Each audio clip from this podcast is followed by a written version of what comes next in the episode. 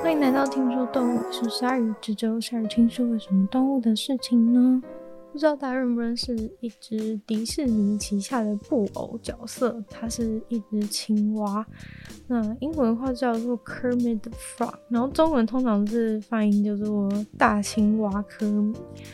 那它其实是有在芝麻街跟大青蛙剧场之类的节目里面有出现过，但是就算没有看的人，应该也都大概知道他是谁吧？就是一个翠绿色的、翠绿色的一只青蛙，然后有两个大大的眼睛，然后白色的眼睛，然后有黑色的呃形状有点奇怪的眼珠，然后它的脖子上都会有一个。长得很奇怪的一个，像是项链，或是像是一块布，或是像是领子的东西。对，然后这种青蛙呢，其实是呃，虽然不知道他当初参考的到底是怎样的青蛙，或是他心中心目中想出来的一个青蛙设计出这个角色，但是在近年呢，却发现就是在野外有一只青蛙，就是长得跟这个科米大青蛙科米长得非常的像。然后，呃，这只青蛙呢，它其实是在这个哥斯达黎加发现的。然后他们发现的时候就想说奇怪，为什么有一个青蛙就是竟然长得跟科米那么像？但是因为这个青蛙是最近才发现，所以其实理论上来说，科米是不可能是真的是参考这个青蛙而画出来的。但是他们的这个大大圆圆的眼睛的部分跟呃青蛙背部的翠绿色呢，真的是跟科米长得非常非常的像。然后这个青蛙呢，其实是被发现在呃深深的、深深的丛林里面，大概是在呃四百公尺到海拔四百公尺到八百公尺的山上的丛林里面。那其实在，呃哥斯达黎加这个地方的话，每天都有很多新的品种在那里被发现，因为那边其实有蛮丰富的生物多样性。然后近近期科学家一直在那边呃 努力的研究的时候，就会发现说有很多新的以前都还没有发现过的很多生物就在那里找到。那甚至长得像是科米的青蛙呢，也是其中一个。那这个科米的青蛙，其实它呃有一个跟科米完全不一样的地方，就是其实它背面是很鲜艳的翠绿色，但是它的腹部呢，往下看的话，从下面往上看的话，就会发现这只青蛙它的呃下半部完全是半透明的，对，就感觉很像是。用个塑胶膜是保鲜膜的那种看过去的感觉，然后里面包着的当然就是这个青蛙的器官，器官甚至可以看到它的那个心脏在跳动，非常的酷。但从上面看下去的时候呢，它就是一只翠绿色的青蛙，然后呃，非常的反光，看起来很滑顺的样子。然后这个青蛙的话，其实它的体型非常的小，就是大概只有两三公分那么大而已。就通常会开会看到影片，可能是它可以停在你的大拇指的指甲上，对，就是超级超级小的青蛙。那这个青蛙的话，它是它的这个名字啊，就是被简称是叫做 H. Diane。那这个 Diane 的部分，其实是这个发现它、命名它的这个研究人员取自于他妈妈的名字，然后。同时，就是也有暗示，就是戴安娜取自戴安娜女神，就是神话当中的戴安娜女神的这个意思。反正就呃，它的学名上的话，可以简称为叫做 H. Diane。那这个被发现，这个这种青蛙被发现，它其实是呃玻璃青蛙当中的一种。对，然后现在的话是已知大概有一百五十种不同的这个玻璃青蛙的品种。然后，呃，玻璃青蛙大部分其实就是都是它的下半身会是半透明这样子，就是这是玻璃青蛙特色。就是之所以叫玻璃青蛙，是因为它的这个身体的下半部就是很像是从玻璃看进去你的身体里面的感觉，所以说就被命名为玻璃青蛙，俗称啦。然后这个一百大约一百五十种的玻璃青蛙其实不算是一个很准确的数字，因为就如前面所讲，就是它。会会一直发现新的品种，所以说这个数字可能就是过几天、过几年又会再有所变动。然后其中的这个里面有十四种的玻璃青蛙，就是都是在哥斯达黎加发现的。对，这种非常可爱的这个可以看进去里面的青蛙是非常非常稀有的。然后所有的这个玻璃青蛙都是只有在中美洲跟南美洲的部分地区才能找到，对，分布范围其实算蛮小的，就是以所有的玻璃青蛙来讲的话，就是有一百五十种种类，但是分布在很小的、很小的范围之内。那在这个这些范围以外的话，就是完全看不到这种很酷的青蛙，它的下半部就是是完全可以看到它器官，但有一些可以看到它的心脏在跳，但有一些的话可能就没有办法。然后这个这个长得像科米的这个 H. diane 的玻璃青蛙呢，是玻璃青蛙当中就是算是最透明的其中之一，对，就是可见度是最高的啦。所以像科米的这个青蛙话，就是可以完全看到它心脏正在跳。然后看到它整个器官，感觉就是在运作的样子。对，其实就有点像是，就是你的主机那种透明的主机的话，其实就可以看到 看到主机里面的东西，大概就是这种感觉。如果要形容这个青蛙它的身体的话，但是它的另一面就是是是有颜色，就跟主机通常不会四面都是都是玻璃是一样的感觉。就跟你的主机通常不会四面都会是玻璃这样的感觉。那这个其实这个透明的部分啊，跟科米是不像的，因为科米它应该是一个布偶，然后整个都是整个都是绿色的，对。然后实际上那个波科米的布偶应该是有一个人的手在里面，在里面操控，所以它不可能有一面是透明的。所以它相像的部分呢，其实就是在它背面，然后主要是主要是呢，它这个很大的眼睛，它这个非常大的眼睛是非常的有标志性的，非常。大的眼睛就是黑白分明，然后它的里面的眼珠子也是有一点点不规则的样子，所以才会长得那么像科米。对，就是第一次发现这个青蛙的时候，真的以为是哎、怎么从卡通里面跑出来了这样子，然后。这青蛙的话呢，它们其实除了就是跟其他的就是这一种长相特别像科米的青蛙，它这个 H. 打 N 的青蛙，它跟其他的玻璃青蛙其实是有蛮多特殊之处的。对，然后特殊之处的话，其实是除了它的这个眼睛就是像科米的部分，跟跟其他的玻璃青蛙在基因上有很大的不同以外呢，还有就是像这种青蛙，它的这个脚非常的细。非常的长，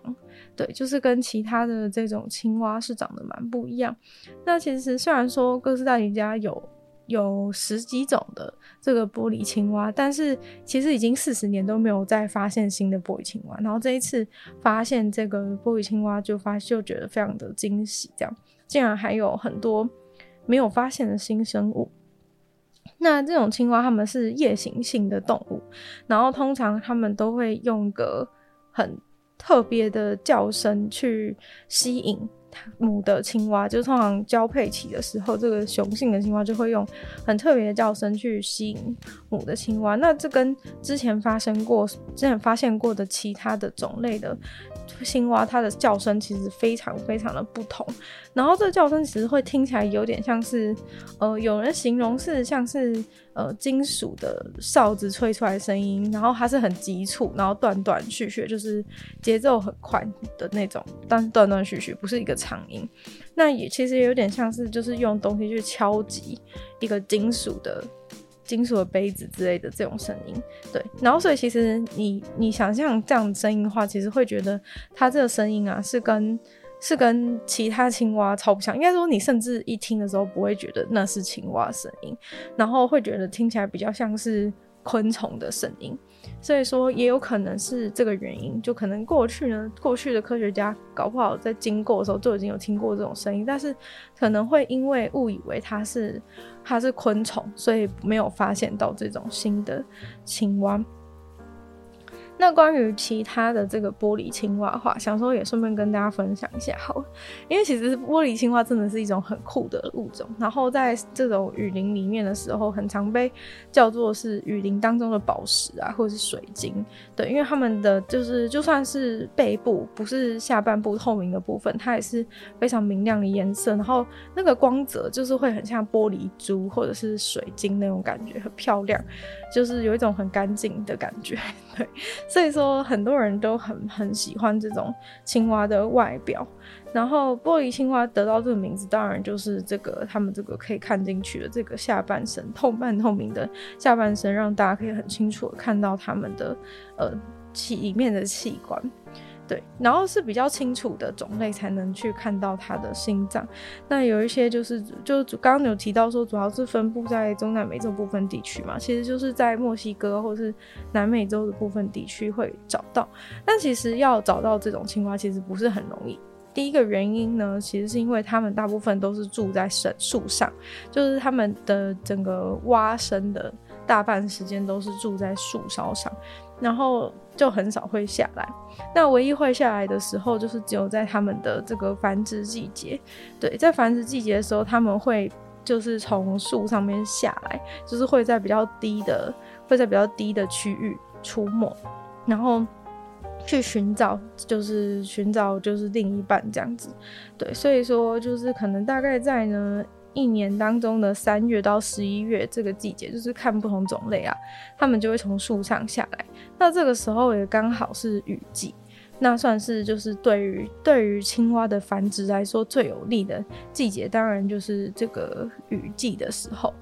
对，所以只有在他们下来，就是离开树梢，就是下来到比较下面的时候，人类才会比较容易可以发现这种青蛙。而且再加上这些青蛙都很小，所以就是你在树上的话，基本上再加上保护色，应该是很困难可以看到它们。就是比如说在停在一一个叶子上，但那叶子那么高，所以你也看不到。对，那所以通常发现科学家发现它们的时候，也都是在它们的繁殖季的时候会比较容易发现，然后。通常就是在这个雨季开始下雨的时候，他们就会到达这个下面，然后寻找一些呃靠近河流的树。对，就通常他们会找这个河边的树上来去占位置。对，就是他们的这个交配过程还蛮有趣，就是繁殖季蛮有趣的。就是雄性的这个青蛙会去会去找一片他觉得位置非常好的。的位置，就是其他很多动物不是都是会去，就是主要是在征求对象为主，就是比如说为了对对象，为了呃母母的动物而打架，很多都是会这样。但是这个青蛙，他们这个玻璃青蛙，他们主要就是会去占叶子，对，就是他们会去找一个他们觉得最好的，就是最有优势的、最有优势的一个繁殖地点，就是一片，通常就是范围呢，大概就是一片树叶。对，因为他们很小嘛，所以通常他们会就是在这两只、两三只在一片树叶上都绰绰有余，所以说他们就会大家就是会抢，说，哎，我要这片叶子，我要这片叶子，这样去抢。那假如说有两只雄性青蛙都抢同一个叶子的话，他们就会在那个叶子上面打架。那他们两个可能都觉得这片叶子是最好的繁殖位置，那他们可能就会在那个叶子上面互推，对，就是有点像相扑的感觉，就是他们会在。叶子上面打架就是互推，然后看要把另外一只青蛙从叶子上面推下去。对，那推下去推赢了之后，就跟相扑一样，就是把别人推下去之后，你就占有那块地。所以说那片叶子就是归你所有了。那这个只青蛙的话，它就获得这个地方可以去可以去繁殖。那甚至有一些种类的玻璃青蛙，它们身上都会有一些。就是可以，就是呃，有助于战斗用的一些一些身体部位这样子。反正总之就是为了要争夺，为了要争夺他们的这个繁殖的空间这样子。对，那其实这个繁殖的空间其实确实是有意义的啦，因为嗯，它繁殖的空间呢会影响到他们的产下的卵的存活率，所以说他们非常重视，就是说，哎、要在哪一片叶子上面去去找对象这样子。那其实实际上你在看这个青蛙在叶子上面互推的时候，其实是非常可爱，就是很像是小小的、小小的相扑选手，然后又长得很可爱在那互推。但其实摔下去的那一只青蛙就蛮可怜，它就是要再去重新找一个，再重新找一片叶子这样子。那一旦呢，就是他们这个雄性的青蛙已经找好他们准备繁殖的那一片关键的叶子之后。那片叶子就成为他家，他就在那片叶子上会一直发出那个求偶的声音，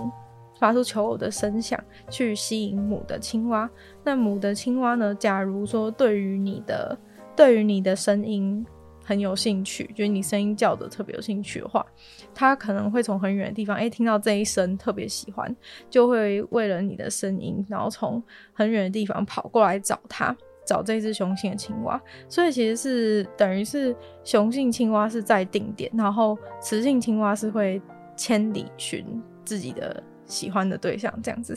然后这个雌性的青蛙来到它的这个它喜欢的这个雄性青蛙的位置之后呢，它们就会在那一片选定的叶子上面去产下可能大概十到五十颗的卵，在那一块，在那一片叶子上面。然后雌性青蛙产完这个叶子之后，雄性青蛙就会去帮这些卵去受精。对，就会去受精在在这个地方，对，然后通常呢，就是呃，他们会需要一些，就是这个卵啊，原本产下来的时候应该是呃，就是一颗一颗在这个叶子上嘛，但其实你想到这里就会觉得怪怪，就是说如果呃小蝌蚪在这个树叶上孵出来的话，不就会死掉吗？因为蝌蚪是要在水里嘛，是青蛙是要长大之后才会变成是两栖类。那如果它在这个树叶上面孵出来，不就是死定了嘛？所以说，其实它们需要借助水的力量，就是去把这个卵从叶子上面滑进水里面。那通常这就是为什么刚刚前面就是要为了就是抢一片叶子在那边打来打去的原因，因为。你如果可以选到一片叶子是很容易，就是成功率很高，你滑进去就是一定就是一定就是会进水里的话，那你的那个你的那一窝的卵，它的蝌蚪的孵化孵化出来的生存率就会比较高。所以说这个就是为什么叶子的位置是很重要的。那其实叶子呢，能不能就是被水滴到也是非常重要的，就是虽然说，呃，他们就是产完卵，就是受完精之后，通常会先让他们会自己青蛙会自己想办法让那个卵上面有一点就是湿润滑滑度，让他们比较可以，就是已经有一定的一定的滑度，让它比较好移动这样子。但其实真正呢是要等到就是下雨的时候才能够把。才能够把这个卵去冲下去，就是刚好，就是所以这是为什么繁殖季要选在雨季嘛。下雨的时候一冲，然后这个卵就全部掉到水里面，那它们就可以在水里面变成蝌蚪。那这个主要的话呢，在叶子还在还没有还没有发生这件事情之前，在叶子上面就是呃雄性会。蛮重视去保护这些卵的，会做一些保护这些卵的行为。那雌性也会有，但是比较主要是雄性，就他们会在这个叶子上面去守护这些卵。如果有其他的一些入侵者，像是一些黄蜂啊等等的，或者是蜘蛛之类的，可能过来的话，他们就会想办法把他们，会想办法把他们打走。对，要不然这样的话就会就会变成就会变成它们卵就会就会丧失，但其实有的时候还是无法避免，就是说这个这个蛋可能已经遭到这一些这些入侵者的破坏。那如果部分的蛋已经被破坏的话，其实他们爸妈会自己把一些一些被破坏的蛋，或是有一些可能有寄生虫已经进去了进去的的蛋，直接把它吃掉，因为怕说它可能会去影响到其他的。会去影响到其他的蛋，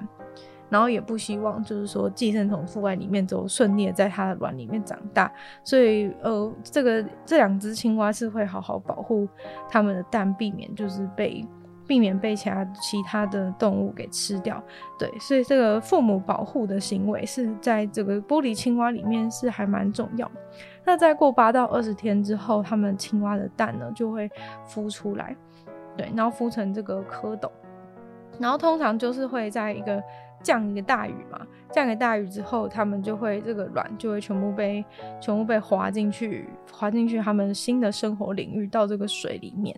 对。然后这个嗯、呃，这个玻璃青蛙的蝌蚪呢，就通常会在水底的找一些那种障碍物去躲在水底的下面，比较不会被发现。可能有一些石头啊，或者一些呃碎东西的碎片，就躲在下面去。躲在下面去去保护自己。那他们的嘴巴很厉害，是他们嘴巴是设计成有办法去粘在一些去附着在一些石头上，然后不会说，哎、水冲一冲，然后它就它就被它就被冲走了，这样子是不会，就是它可以有办法抓住，它有抓住物体的能力，对，然后再待过要过两年哦、然后这个这个蝌蚪才会渐渐的，就是产生变化的那个变态的过程，然后变成一只成年的青蛙。那这个青蛙虽然说很小嘛。就是大概几公分而已大的青蛙，很令人惊奇的是，它们大概可以活，就是可以活超过五岁。对，这个是让大家觉得 非常厉害的。那嗯、但是呢，因为就这个在野外观察不是很容易，所以其实并没有说很多很大量的数据去看说这个蝌蚪或是这个玻璃青蛙它们在野外生存的状况，尤其是它们长大之后就会到树梢上面去生活，不太容易观察到。那这个青蛙，玻璃青蛙，它们的眼睛呢都是长在正面的。然后很酷的一件事是，它们通常是有绿色的骨头，因为它们就是是有点透明，皮肤是有一点透明的关系，所以如果骨头是其他颜色的话呢，很容易就会被发现，就是会太显眼。所以他们的骨头呢也是绿色的，